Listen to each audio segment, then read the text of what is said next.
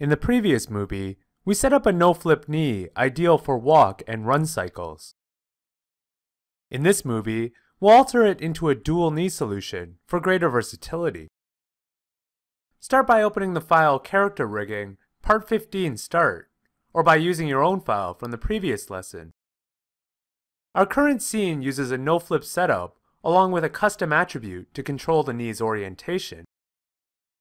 While this is great to avoid leg flips due to the foot control moving past the knee locator, aiming the knee with a custom attribute may not be the most intuitive method for the animator. For these scenarios, we'd like to bring back our original pole vector solution, where we could aim the knee using a control in the workspace. However, we'd like to do this without losing all the advantages of our easy-to-use no-flip knee. The solution is to set up both types of knees, then create a switch allowing animators to choose whether they want a no-flip knee or an aimable pole vector knee. To make this possible, we'll combine a few of the different rigging techniques we've learned so far. Just like we're using an FK joint chain and an IK joint chain to drive the result joints, we can actually create two sets of joints to drive the IK leg as well. Then we'll create a blend attribute on our left leg settings control to switch between them, exactly as we did with the IK-FK switching in part 11 of this series. Note that this dual knee setup will be independent of the foot rig, which we'll build in upcoming movies. First, we'll want to duplicate the existing IK leg twice to set up our no-flip knee and pole vector knee. However, if we did this using the duplicate command, we'd have to rebuild our two knee solutions from scratch. Instead, select the entire IK leg and foot control and perform a duplicate special operation. Reset the settings, then make sure to turn the duplicate input graph on. This duplicates all your joints, plus their connections, to the other objects we selected, such as IK handles and the knee locator.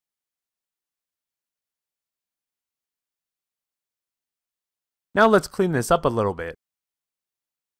Under the original IK foot control, we'll need to delete left leg handle and left leg IK length end loc since this is now just a generic leg that will be driven by our two knee solutions. We'll also delete the no-flip knee group for this generic IK leg, as well as any remaining length measurement locators. We'll leave the IK handles controlling the foot's ball and toe, as both knee solutions will drive the same foot rig. Now rename the new duplicated joints and their leg IK handle, effector, knee, pole vector constraint, and length nodes with the identifier no flip.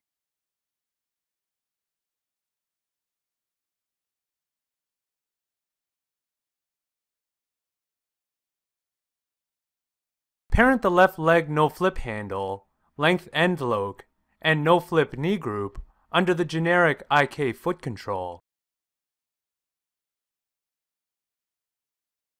Then delete the duplicated left foot control, as well as the left ball and toe joints.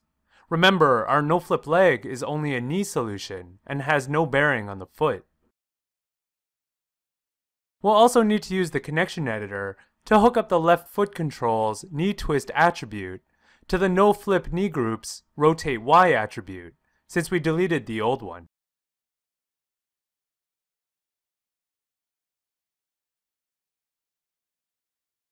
Now that we have our generic IK leg and no flip leg set up, duplicate the no flip leg, its IK handle, length locators, and knee group one more time with the duplicate special command.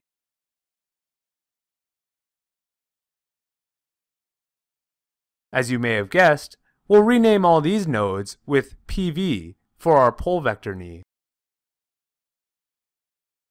And as before, We'll reparent the IK handle, length end locator, and knee group to the generalized IK foot control, then delete the extra duplicated foot control and IK joints. However, for the pole vector knee, we'll unparent the knee control locator from the left foot control.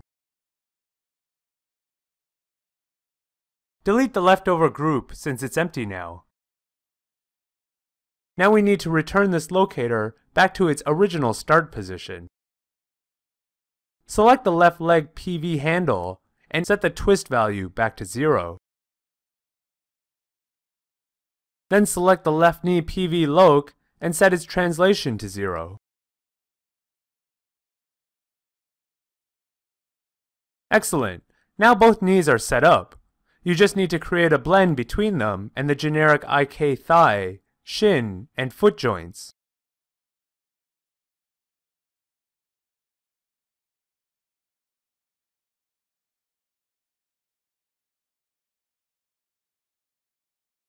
We're going to skip past that step here, but feel free to consult the scene file linked below, as well as part 11 of this series if you're having trouble.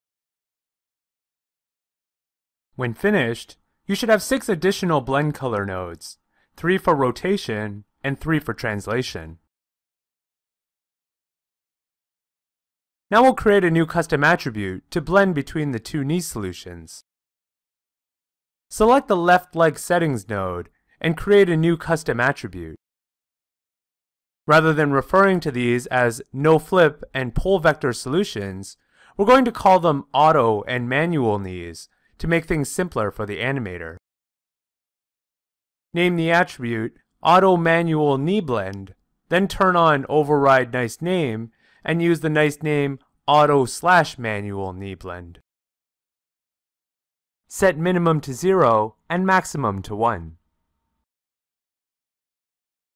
Connect it to all the blend color nodes via the connection editor to drive all the Blender attributes, just as we did before.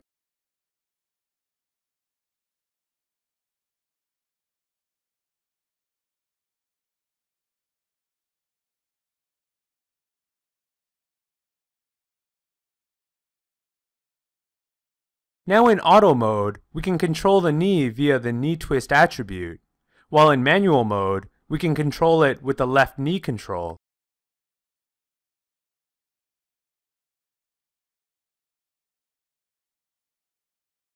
You can hide all the IK legs in the workspace. Finally, consider our manual knee control right now. It's just a locator. It would be nice if we could change this over to a NURBS curve, so that if we wanted to hide all the controls in the scene, we could just deactivate the NURBS display.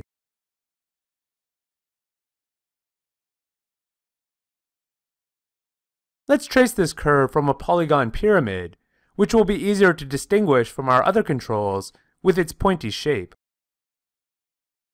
Scale the pyramid up and rotate it so it points down the z-axis. Also, move it in Z so its base falls on the x-axis.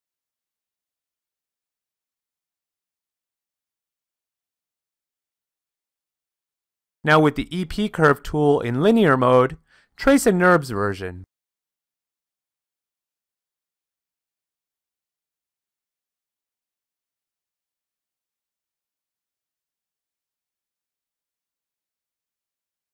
Rename the curve left knee control and point snap it to the same spot as the current left knee PV loc.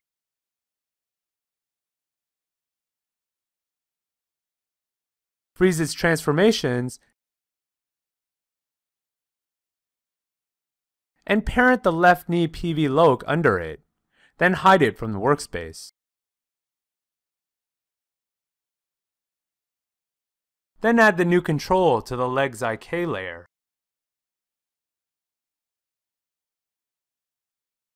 There, this is much nicer to look at.